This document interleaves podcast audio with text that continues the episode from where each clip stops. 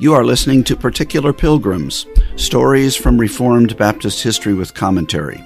I'm your host, Ron Miller, pastor of Covenant Baptist Church of Clarksville, Tennessee, and a longtime student and collector of Particular Baptist history.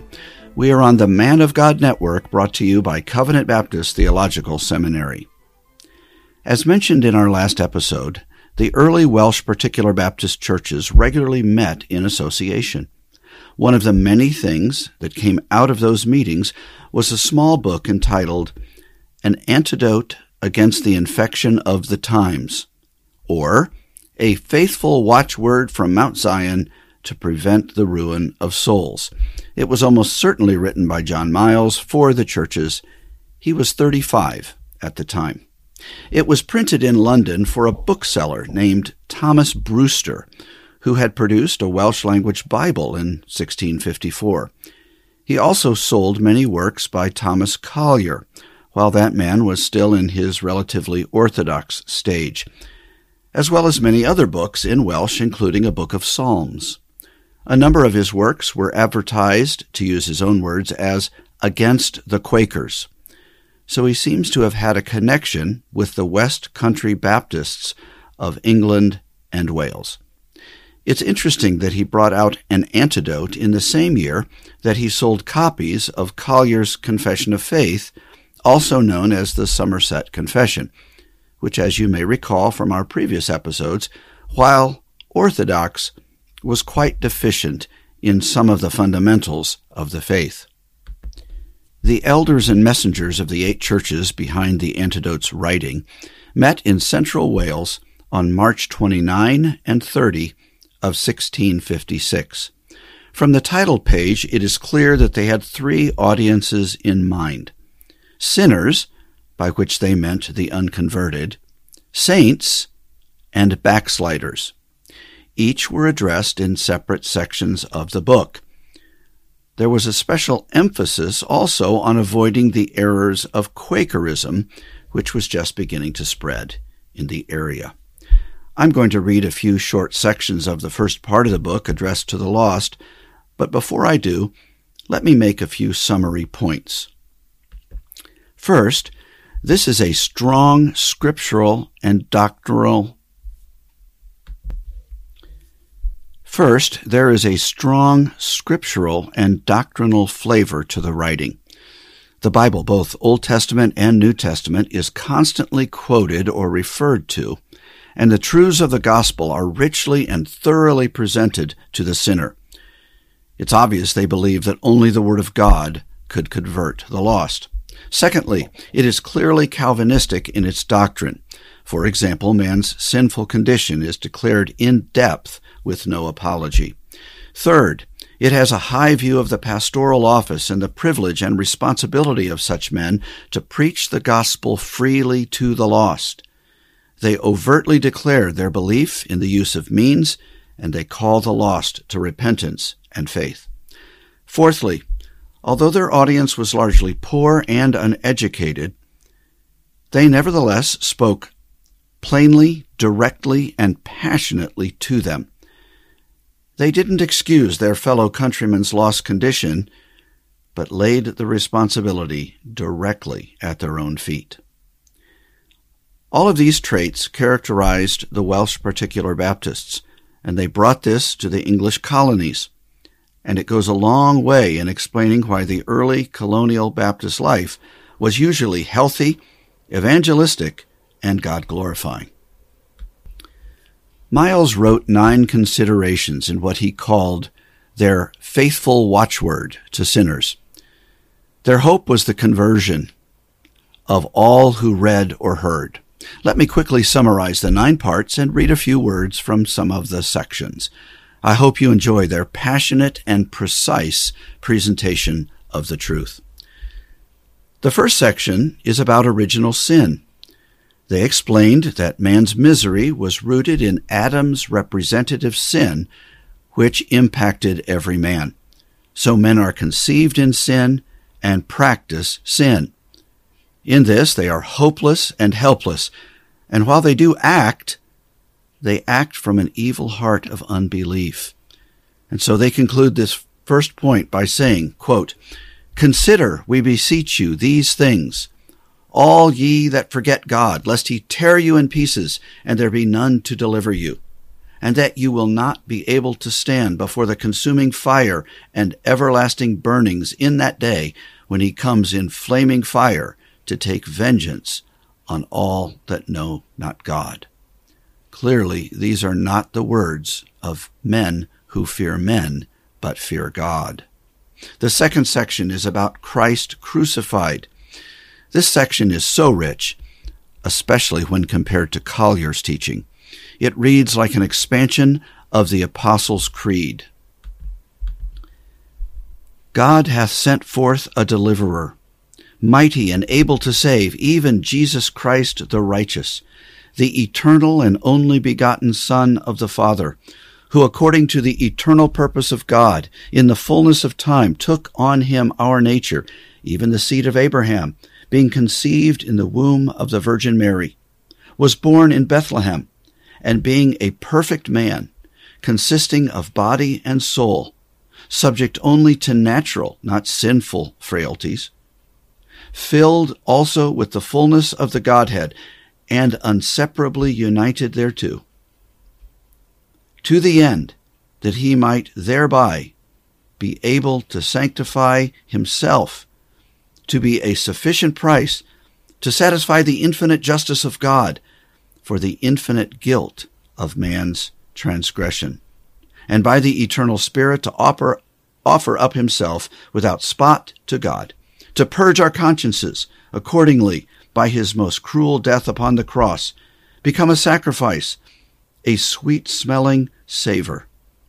Inasmuch as God hath declared satisfaction thereby for the sins of his people, that they have need no more for other sacrifice for sin, he having by death given full satisfaction and obtained eternal redemption for them.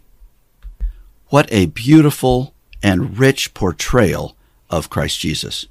The third section is called Christ Raised. Here, the resurrection is asserted and then defended from many scripture texts.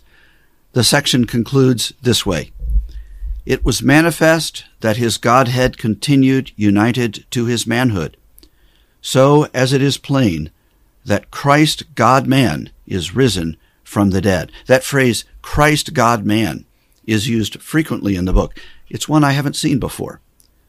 But what an accurate and lovely way to state the truth that the Christ was both God and man. The next section is about Christ ascended. The bodily ascension of Christ to heaven is stated and defended against the Quaker claim that heaven wasn't a place except in man's soul. Many scripture proofs are given, and they end saying this We have Christ's own testimony that he would ascend. We have the testimony of the angels to the apostles, and of the apostles to us that he is ascended. So be not deceived, but rather labor to make sure your interest in him, that is Christ, so you may reap the benefits and comforts of his ascension into heaven. The fifth consideration are the two purposes of Christ's ascension. These are the perfecting of the saints' salvation and to rule in the height of all majesty and glory. The sixth consideration is Christ's return. The bodily return of Christ, with all its glories for believers, is thoroughly presented. But the wicked are warned about his coming in these words also shall the wicked be by his power forced to rise. Yea, the earth, sea, and hell will not dare to keep one atom of their dust, but will deliver up all at the voice of the great Creator when his trump sounds for them to judgment. Therefore awake, thou that sleepest in sin. Come to Christ, that you may have the life of grace here and glory hereafter. The seventh consideration is about Christ alone. It publishes the truth that, quote, there is no other way for miserable man to be saved, but by him alone, who of God is made unto such as receive him wisdom, righteousness, sanctification, and redemption. In Scripture, he is held forth as the freeness of justification by God alone, the means of righteousness without our works, which is even by faith. The scriptures woven through this argument are truly wonderful. These men knew their Bibles and healthy Protestant doctrine. The eighth consideration is the danger of delusion. They warned about being deluded in these last days by a false Christ or a half Christ. By this they meant a divine only Christ or a human only Christ. They go on, quote, As you love your souls, beware of such delusions, lest you perish eternally.